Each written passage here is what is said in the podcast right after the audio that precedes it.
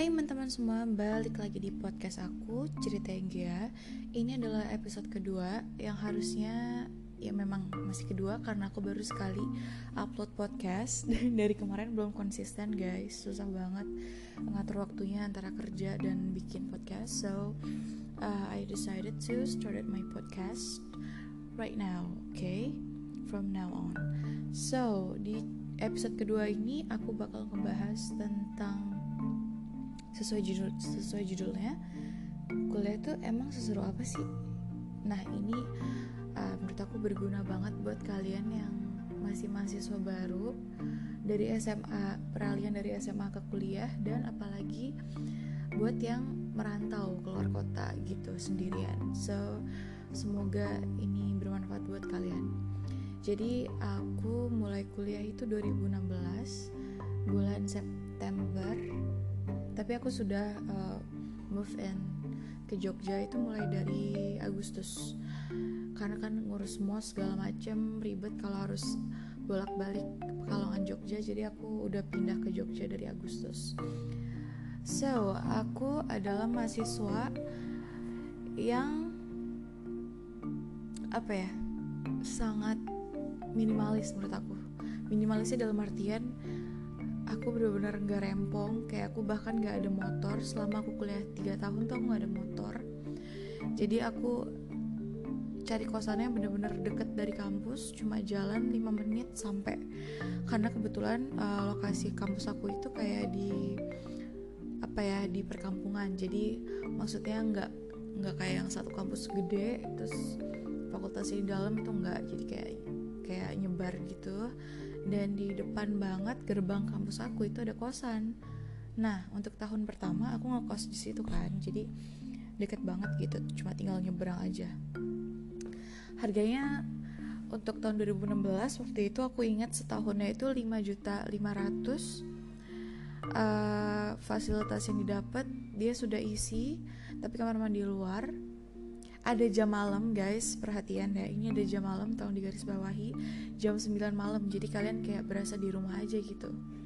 Lebih dari itu eh, nggak uh, bisa masuk karena nggak ada kuncinya kan. Dan menurut aku waktu itu aman-aman aja. Karena emang kan aku di rumah nggak pernah main yang lebih dari jam 9 juga.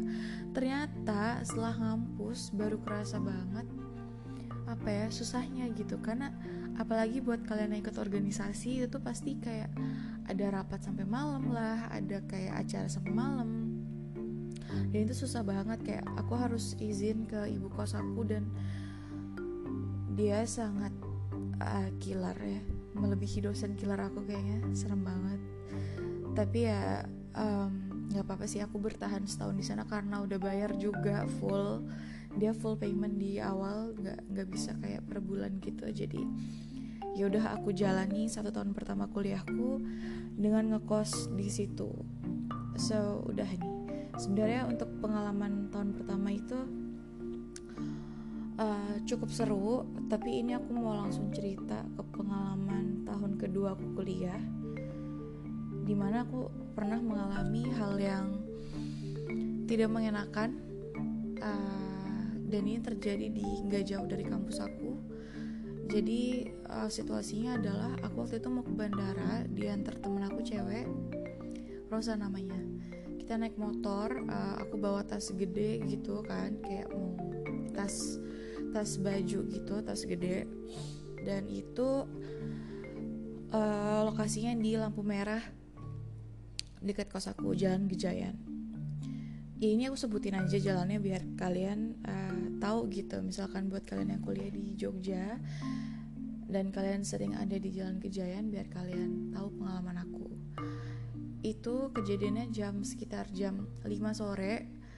Aku udah buru-buru banget karena flight aku jam 6.15 jadi aku buru-buru uh, tapi itu waktu itu jam segitu tuh di situ pasti riuh banget macet karena kan jam pulang kerja ya. Jadi jalanannya juga penuh macet. Di lampu merah situ juga lama karena itu ring road. Uh, kita berhenti karena itu lampu merah.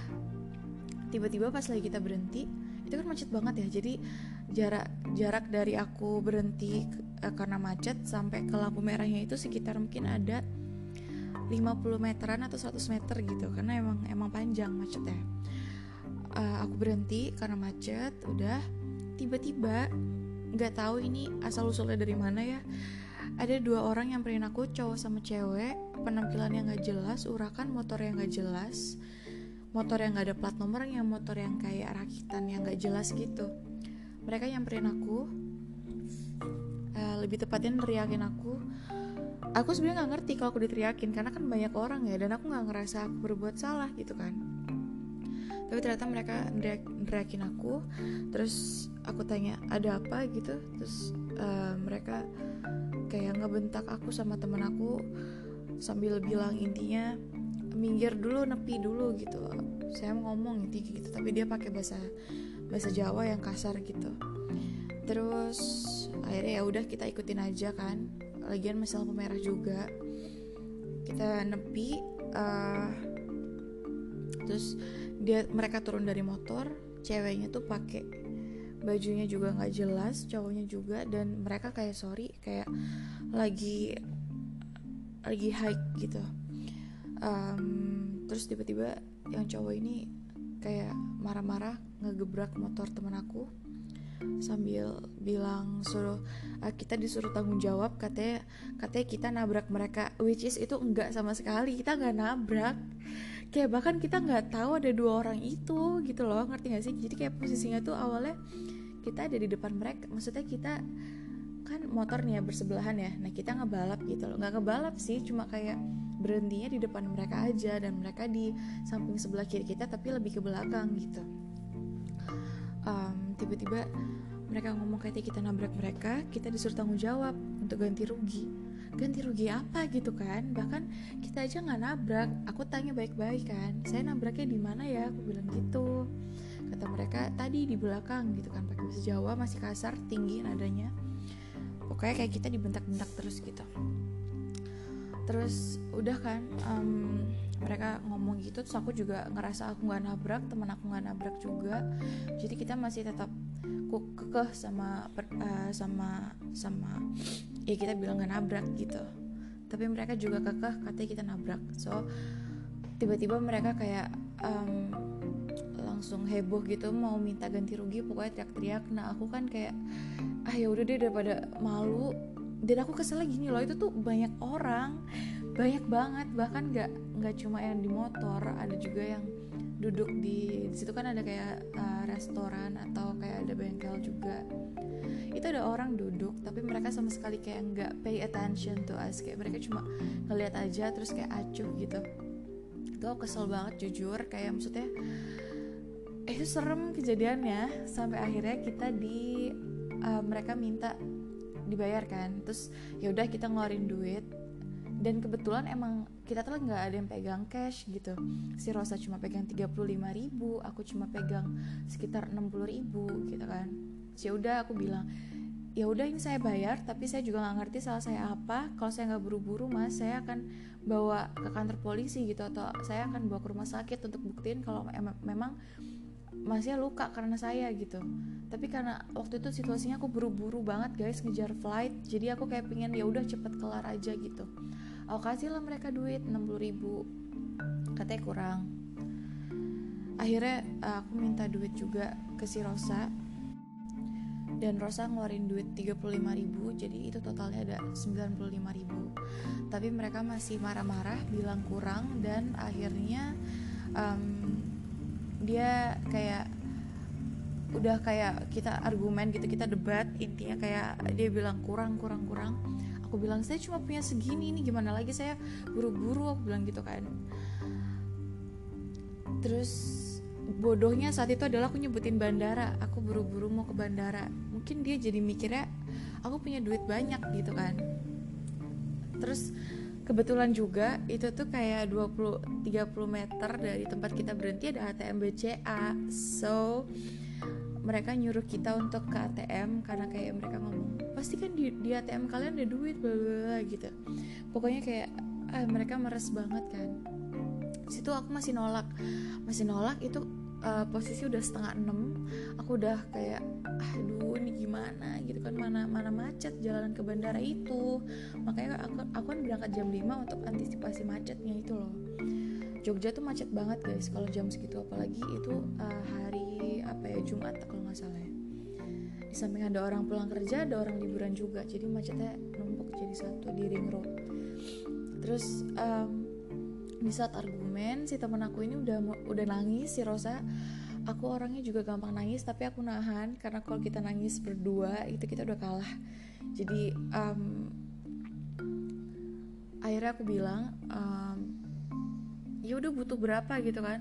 Saya nggak punya uang di ATM saya cuma ada 100 ribu kalau kalau kalian nggak percaya bisa ikut saya ke ATM gitu biar lihat langsung saldo saya berapa. Nah kebetulan banget aku tuh ada tiga ATM kan. Tapi yang lagi ada di dompet aku saat itu aku pakai card holder. Itu adalah ATM aku yang BRI yang memang isinya tinggal 120 sedangkan kan nggak bisa diambil semuanya kan kalau BCA kan bisa. Jadi uh, ya udah kayak kita debat terus mereka kayak nggak percaya kalau aku cuma punya uang segitu. Dan yang parahnya apa guys? Mereka tuh udah ngeluarin pisau. Lo bayangin tiba-tiba mereka jadi kayak muka orang high ngerti kan? Orang lagi mabuk parah. Marah-marah dia udah mau mukul aku gitu karena uh, dia dia kira aku bohong. Padahal padahal dia udah lihat sendiri saldo aku berapa. Dia kayak udah mau nampar aku gitu terus temen aku teriak kan. Kayak megang tangannya terus dilempar terus tapi dia udah pisau. Jadi aku kayak ya Allah aku cuma bilang ya Allah tolong bantu aku tolong bantu aku sama temen aku gitu. Aku cuma mau bener doang ini ini posisinya udah nggak situasinya udah nggak bener gitu. Aku aku bener-bener se sekuat tenaga aku aku nahan nangis. Sampai akhirnya uh, teman aku bilang ya udah mas gini aja. Ini saya mau ngantar teman saya dulu karena dia buru-buru ngajar pesawat. Pesawatnya jam segini jadi saya harus ngantar dulu ke bandara. Nanti saya balik lagi ke sini deh kalau masnya masih butuh duit atau kita bisa langsung ke kantor polisi ngurus dia bilang gitu kan temen aku. Terus um, dengan temen aku bilang kayak gitu si orang ini dua orang ini sebenarnya udah kayak cewek ini manas-manasin cowoknya bilang kayak nggak percaya. Akhirnya mereka minta KTP aku. Mereka ngefoto KTP aku guys. Mereka ngefoto KTP aku dan ngefoto plat nomor teman aku juga. Jadi di situ aku udah kayak aduh aduh mampus banget ini KTP bisa diapa-apain gitu kan. Apalagi jelas banget ada nomor KTP aku ada semuanya ada alamat aku. Motor teman aku jadi foto. Aku udah khawatir banget sampai akhirnya mereka berdua kayak oke okay, nggak apa-apa uh, kayak mengiyakan uh, perkataan temen aku gitu. So ya udah itu jam sekitar jam 6 kurang 15 akhirnya kita bisa cabut dari situ. Aku di jalan udah kayak nangis begitu aku ngebut sampai bandara itu jam 6 lebih 5 aku penerbangannya aku flightnya jam 6.20 delay karena itu tiba-tiba hujan deras banget. Pas waktu nyampe di bandara aku langsung telepon ibu aku kalau aku ngalamin ini dan uh, dia langsung telepon om aku yang polisi. Terus kayak nggak tahu akhirnya di handle dari om aku. Terus aku benar-benar khawatir banget sama teman aku karena dia mau pulang lewat situ lagi gitu kan. Saya aku bilang udah pulangnya lewat muter aja nggak apa-apa lebih jauh. Tapi insya Allah nggak ketemu sama orang ini gitu loh. Akhirnya udah deh um, dia pulang alhamdulillahnya nggak ketemu orang ini lagi karena aku suruh dia lewat jalan muter lewat kali orang yang harusnya dia nggak perlu lewat situ gitu kan. Tapi udah sih itu akhirnya kita aman juga. Maksudnya setelah kejadian itu setelah hari itu juga aku masih aku kan pergi ke Jakarta kan selama seminggu. Aku masih ngechat teman aku kayak maksudnya nanyain aman atau enggak kata dia aman-aman aja buat kuliah juga gak masalah. Berarti mungkin problemnya saat itu adalah orang itu lagi mabok aja lagi hike aja. Jadi ya semoga dia nggak inget-inget lagi gitu. Sesampainya aku di Jakarta orang ini nge WA aku. Dia kayak nanya intinya aku di mana? Jadi dia masih inget uh, kenapa temen aku nggak balik lagi ke tempat tadi? Tapi habis itu aku langsung blok nomor dia nomor ceweknya juga. Aku langsung ganti nomor saat itu juga. Aku ganti nomor WA aku. Pokoknya aku ganti semuanya dan aku udah diblokir sama omaku nomor aku ini. Jadi aku kasih nomor si orang si pelaku itu ke omaku dan dilacak. Tapi aku kayak nggak mau terlalu diperumit karena ya udah akhirnya juga nggak masalah juga. Mungkin waktu itu emang mereka lagi mabok lagi keadaan gak sadar. Dan jadi itu e, bisa jadiin pelajaran buat aku sama temen aku bahwa emang harus hati-hati gitu loh. Eh, nggak uh, melulu kejahatan itu terjadi pada malam hari gitu kan buktinya aku ngerasain itu jam 5 sore guys. Di tempat rame dan itu bisa kejadian gitu loh.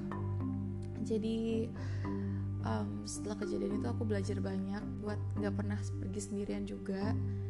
Uh, terus juga ngehindarin pergi malam juga kalau aku sendirian. Jadi aku selalu sama teman-teman kalau pergi. Dan uh, itu kejadian cukup bikin aku trauma. Aku sempat nggak mau lewat jalan situ selama kurang lebih sebulan. Jadi aku selalu muter banget. Kalau ada tujuan ke sana aku selalu muter. Jadi nggak apa-apa lebih jauh tapi aku aman gitu. Uh, mungkin itu sih cerita. Bisa dibilang seru tapi serem dan bikin aku sempat trauma juga dan aku harap ini bisa dijadiin pelajaran buat kalian untuk lebih berhati-hati. Karena jangan uh, kalian anggap kota suatu kota tuh aman gitu. Kayak orang pada bilang Jogja itu aman untuk kuliah untuk untuk perantau. Tapi kenyataannya banyak kejadian yang memang keja kejadian jahat gitu. Maksudnya memang di mana pun lokasinya kalian harus berhati-hati gitu loh. Nggak melulu uh, di tempat yang rawan tapi kadang di tempat yang unexpected juga bisa kejadian gitu. Jadi semuanya um, harus dari kalian sendiri yang bisa nanganin itu. Jadi ya gitu guys cerita aku uh, untuk episode kali ini. Nanti untuk cerita kul mas tentang kuliah ke depannya bakal aku bahas di podcast yang aku upload minggu depan itu aku akan bahas cerita seru-serunya dan ini aku mau bahas yang horornya dulu horor horor bagi aku gitu. Karena karena ini serem banget. Dia udah ngeluarin pisau bayangin. Lo kayak mau ditusuk. Astagfirullahaladzim aku aku tuh kayak kalau keinget momen dia mau nampar aku dia ngeluarin pisau itu serem banget. Kayak di film-film kayak di sinetron tau gak sih? Jadi gitu deh Oke, okay, uh, eh, makasih buat yang udah dengerin sampai selesai. Ini cukup lama ternyata ya. Aku nggak nyadar ternyata udah mau 18 menit. Jadi um, semoga pengalaman aku ini uh, bisa buat kalian untuk lebih waspada dan hati-hati gitu aja guys. Oke okay, teman-teman, uh, thank you for listening to my podcast for this episode, and I hope you guys enjoy. I'll see you on the next episode. Thank you.